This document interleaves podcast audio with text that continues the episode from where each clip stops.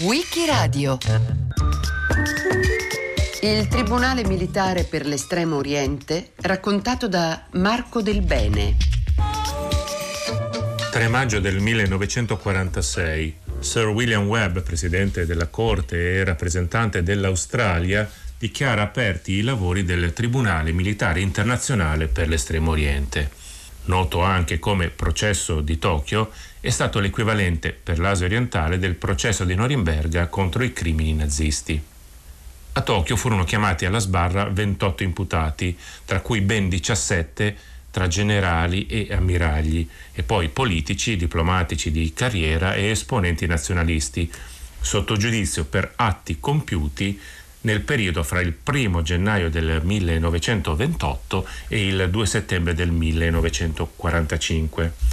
Tra gli imputati spiccava il generale Tojo Hideki, primo ministro al momento dell'attacco a Pearl Harbor nel 1941 e per gran parte della guerra del Pacifico.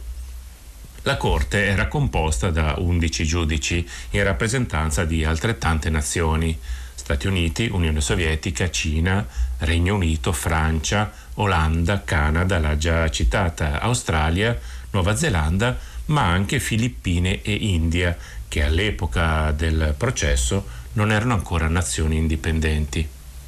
I giudici furono nominati eh, dal generale Douglas MacArthur, comandante in capo delle forze di occupazione alleate in Giappone, sotto la cui giurisdizione si svolse l'intero processo. L'accusa fu invece affidata eh, direttamente dal presidente americano Truman a Joseph Keenan e a altri dieci rappresentanti delle medesime nazioni del collegio giudicante. Gli imputati furono difesi da un pool di un centinaio di avvocati, in maggioranza giapponese ma anche americani. I lavori durarono oltre due anni e mezzo, nel corso del quale eh, furono presentate eh, migliaia e migliaia di prove, sentite centinaia e centinaia di testimonianze e ascoltate più e più volte le deposizioni degli imputati. La sentenza fu pronunciata il 12 novembre del 1948 e confermò 10 dei 55 capi di accusa iniziali, più che sufficienti comunque per condannare gli imputati per cospirazione finalizzata a mettere in atto una guerra di aggressione, per crimini di guerra e per grave e colpevole negligenza, avendo permesso che tali crimini venissero commessi da coloro che si trovavano sotto il loro comando. Dei 28 imputati iniziali, solo 25 arrivarono a sentenza, dato che l'ex ministro degli esteri Matsuoka e l'ammiraglio Nagano erano morti per cause naturali nel corso del processo e il nazionalista Okawa, avendo dato di matto durante le udienze, era stato sottoposto a una perizia psichiatrica e dichiarato incapace di intendere di volere. Pesantissimo il verdetto, sette condanne a morte, tra cui Tojo e Hideki, 16 imputati eh, ricevettero l'ergastolo, due pene detentive di durata inferiore. I condannati fecero appello al generale MacArthur e per estensione alla Corte Suprema degli Stati Uniti, che tuttavia si dichiarò incompetente data la natura internazionale del processo e quindi rigettò il ricorso. Tokyo. Termina il processo contro i criminali di guerra giapponesi. L'ammiraglio Shimada, ministro della Marina quando avvenne l'aggressione di Pearl Harbor, si leva ad ascoltare, tradotta in cuffia, la sentenza. On the counts of the indictment on which you have been convicted, Condannato a morte. Ma alla esecrazione per il criminale si aggiunge ormai il rispetto per chi deve inchinarsi al proprio destino. Ed entra Hideki Tojo, ex primo ministro. Per l'ultima volta si mette la cuffia dopo due anni di processo. Generale Tojo ascolta. Il giudice australiano Webb conclude. Morte per impiccagione. Arduo ma sereno dovere di chi giudica. Mettere questi uomini a confronto con le loro responsabilità.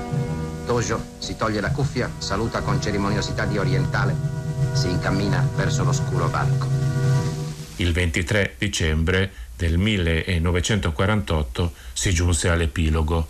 I sette condannati a morte furono eh, impiccati.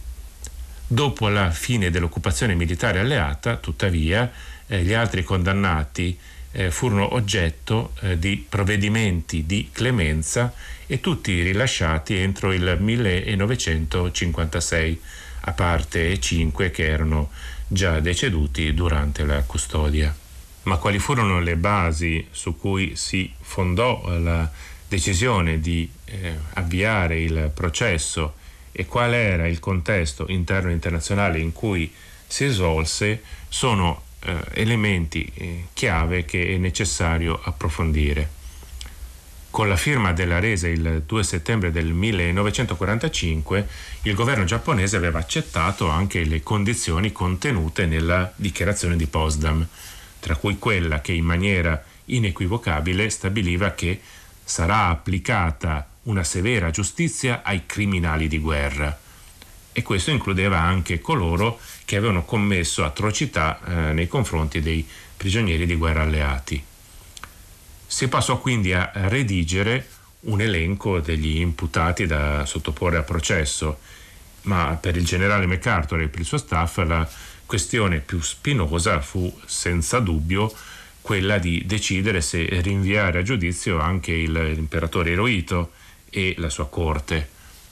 Alla fine, per motivi prettamente opportunistici, ovvero quelli di eh, semplificare l'attività di, eh, delle forze di occupazione militare americana in Giappone, eh, venne eh, scelto di sottrarre l'imperatore a qualsiasi responsabilità nonostante che egli eh, era stato, prima e durante la guerra, il capo supremo del paese, il comandante in campo delle forze armate, nonché il dio in terra in nome del quale la guerra era stata combattuta.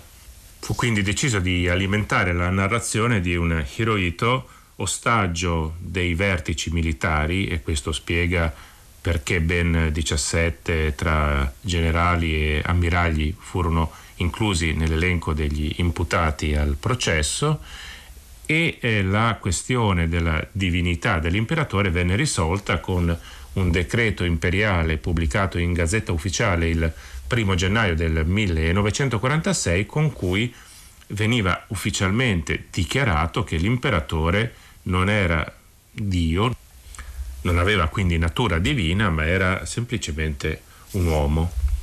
E Hirohito si prestò molto volentieri a questo suo nuovo ruolo, offrendo anche il suo corpo in visite per il paese per dare un conforto, per essere un punto di riferimento per il suo popolo, eh, ridotto allo stremo, piagato dalle sofferenze causate anche dai bombardamenti americani della, durante la guerra e eh, che eh, era a rischio, almeno dal punto di vista americano, anche di derive politiche di sinistra e quindi era opportuno arginare qualsiasi eh, sommovimento in tal senso, ancor più eh, dato che il contesto internazionale era quello di ormai una guerra fredda eh, in atto e di una problematica evoluzione dello scontro tra comunisti e nazionalisti in Cina, i primi guidati da Mao Zedong, i secondi da Chiang Kai-shek,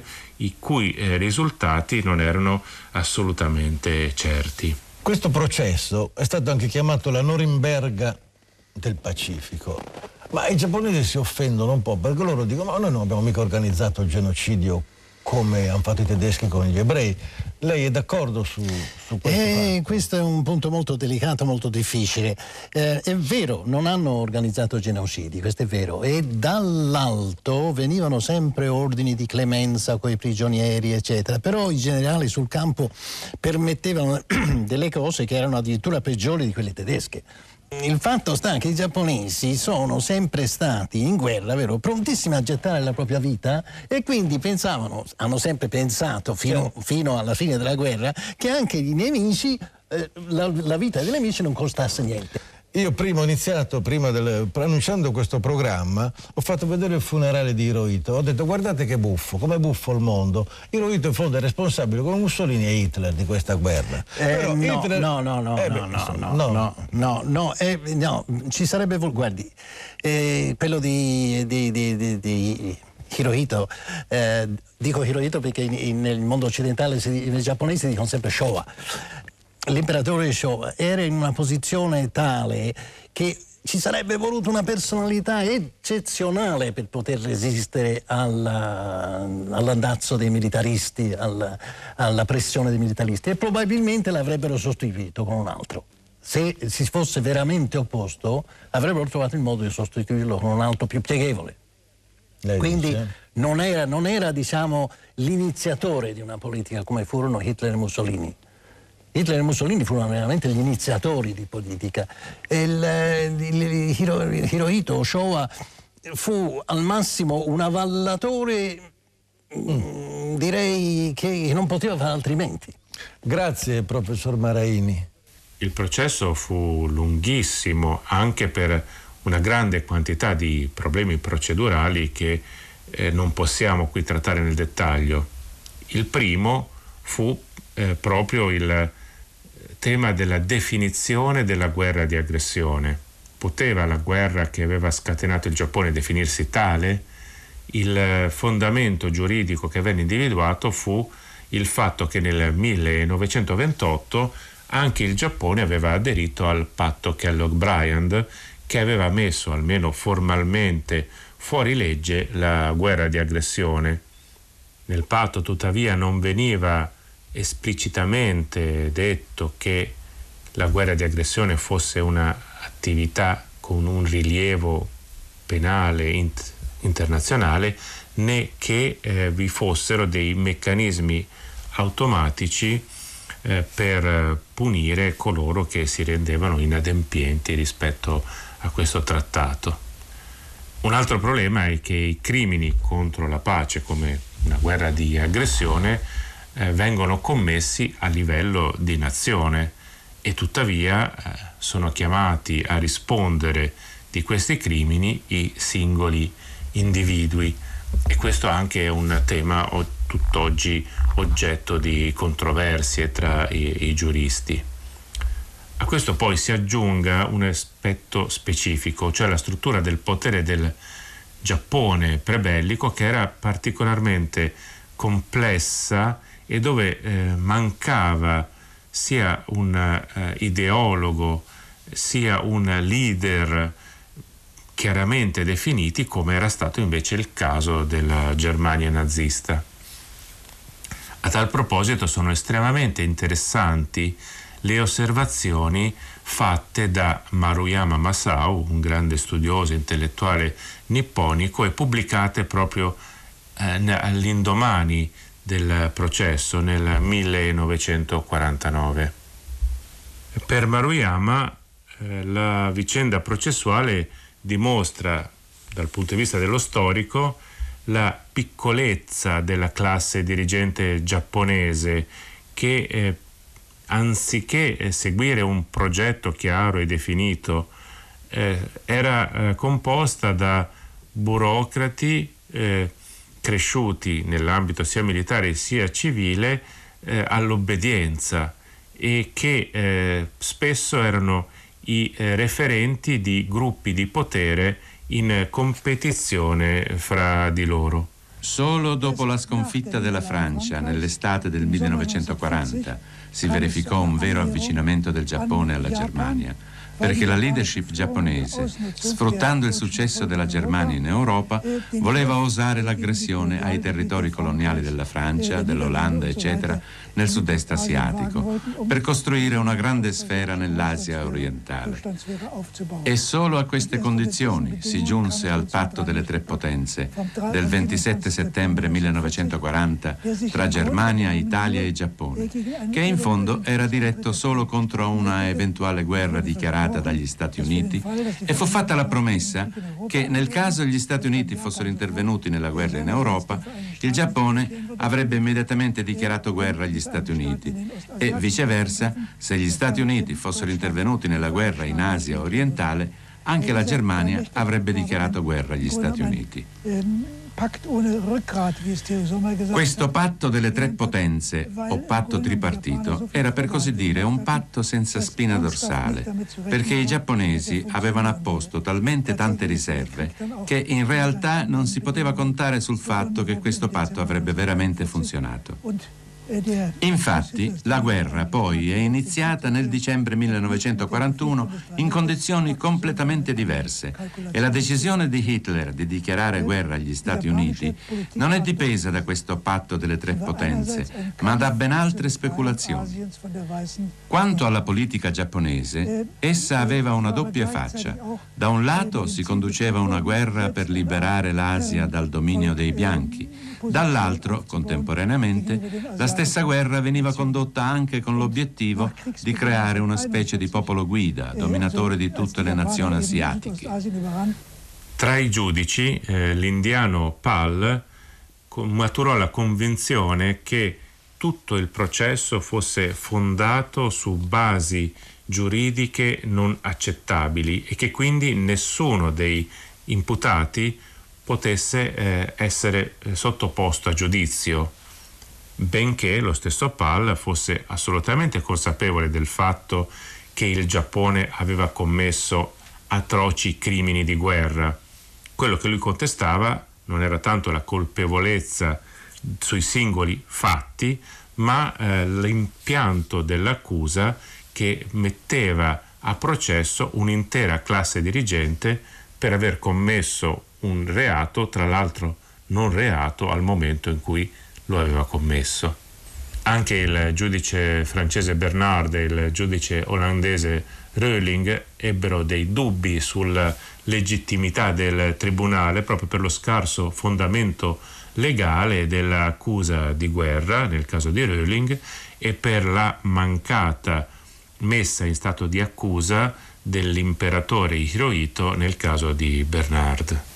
Perché quindi anche in considerazione di questi limiti, di queste contraddizioni, il processo di Tokyo è così importante? In effetti già al momento dell'apertura dei lavori tutti coloro che erano presenti ebbero la percezione che si stava facendo la storia, che si stava partecipando a una impresa monumentale. Il processo di Tokyo insieme al processo di Norimberga ha a tutti gli effetti gettato le basi per l'attuale diritto eh, internazionale. Ha introdotto il concetto anche di crimine di omissione, crimine per inazione, per mancata colpevole eh, omissione di sorveglianza nei confronti dei sottoposti eh, che hanno commesso a livello di nazione, in caso della guerra, crimini contro la pace, contro l'umanità. Tuttavia è stato relativamente meno studiato rispetto a Norimberga, anche se in effetti negli ultimi vent'anni c'è stato un gran aumento di lavori anche a livello accademico dedicati al processo di Tokyo. Lo è stato forse perché in eh, un primo momento è stato visto come una sorta di appendice del processo di Norimberga che si era avviato prima di quello eh, di Tokyo che aveva fornito un po' la base anche giuridica nonché il modello per la carta costitutiva del processo che era stato utilizzato anche per quello di Tokyo. Poi ci fu anche la contingenza del fatto che i, gli atti processuali, le testimonianze, furono a lungo eh, secretate e non disponibili per la comunità di studiosi sia di diritto che storici e quindi questo frenò l'attenzione eh, verso la uh, vicenda processuale eh, di Tokyo. C'è poi da dire che i giudici furono eh, sottoposti nel caso del processo di Tokyo a pressioni per non assumere decisioni che eh, in qualche modo avrebbero potuto contravvenire a quelle già prese durante il processo di Norimberga e questo legò un po' le mani al Consiglio giudicante al, di Tokyo.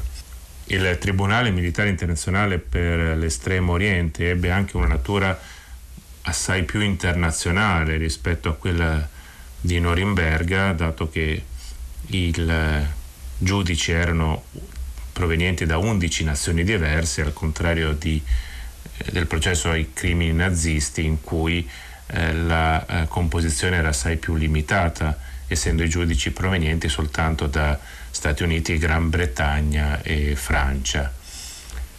Tokyo e Norimberga hanno fatto storia anche perché hanno reso disponibili documenti e testimonianze che altrimenti non sarebbero mai venute alla luce.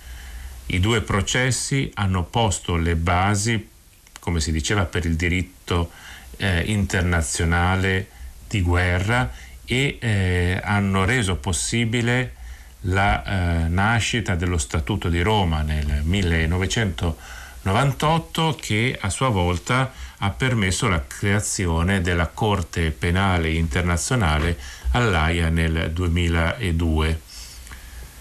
Hanno quindi introdotto cambiamenti sia al diritto sostanziale che procedurale e hanno eh, introdotto anche questo precedente della responsabilità individuale nei crimini internazionali eh, di guerra contro l'umanità.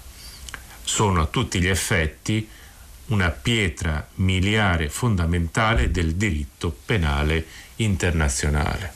Il lascito del processo di Tokyo è comunque controverso. La non messa in stato di accusa dell'imperatore Hirohito in particolare ha impedito che si sviluppasse appieno in Giappone una riflessione su quello che era stato e sulla natura del eh, regime prebellico su quello che fu eh, definito anche da studiosi come Maruyama il fascismo del sistema imperiale. Il giudice Webb apertamente sostenne che la eh, decisione di aver escluso l'imperatore fu sbagliata perché la condotta dell'imperatore a suo giudizio eh, eh fu non eh, irrilevante ai fini del, della sentenza e quindi sarebbe stato necessario ascoltare anche l'imperatore per quanto eh, Webb poi sostenne eh, il giudizio di maggioranza. Un'altra macchia che ha offuscato il prestigio internazionale del Giappone è la vicenda del santuario Yasukuni nel centro di Tokyo, un sacrario che eh, venera la memoria dei caduti in guerra per la nazione dalla fine dell'Ottocento e che eh, negli anni 70 del secolo scorso ha visto effettuare il cerimoniale per far discendere in questo luogo sacro anche le anime dei sette condannati a morte come criminali di guerra al processo di Tokyo. E questo ha aperto una diatriba tra il Giappone e le nazioni vicine, in particolare Corea del Sud e Cina, che sono state tra le prime vittime dell'aggressione nipponica e che eh, però non ha eh, trovato una composizione definitiva anche perché lo Yasukuni, dopo le riforme imposte a seguito della sconfitta militare, è diventata una istituzione autonoma, non più dipendente dallo Stato. E quindi lo Stato giapponese formalmente può dire non posso farci nulla su questa cosa, tuttavia diversi primi ministri del paese, del Giappone, sono andati poi in visita ufficiale o semi-ufficiale a questo santuario provocando le reazioni immediate eh, dei paesi vicini. Eh, a Tokyo mancò anche un processo ai dottori, vi furono numerosi processi collaterali rispetto al processo principale eh, di Tokyo per i, per i, leader del paese, ma l'unità 731 che aveva operato in Manciuria eh, alla ricerca di eh, armi chimiche e batteriologiche compiendo eh, esperimenti su cavie umane, quindi forse i peggiori criminali del Giappone, ecco, tutti co- i membri di questa unità, dottori, scienziati, eh, ebbero la completa immunità garantita dal governo americano in cambio della consegna di tutti i dati raccolti nel corso della sperimentazione. A Pingfang, in Cina, nel cuore della Manciuria, i giapponesi conducono esperimenti biologici su prigionieri vivi.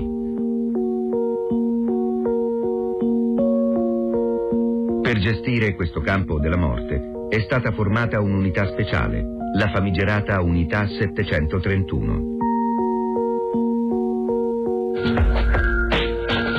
Il budget di spesa per l'equipe medica che la compone è illimitato. Il governo di Tokyo è convinto che la forza fisica in battaglia vale quanto la forza delle armi.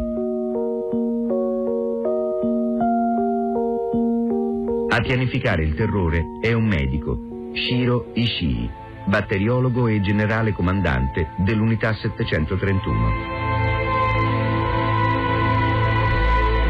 A procurare le cavie umane per il campo di Pingfang è la Kanpei Tai, la crudele e dispotica polizia militare giapponese.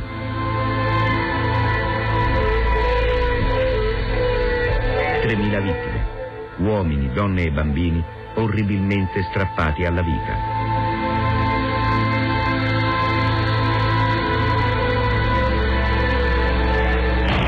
Giugno 1945.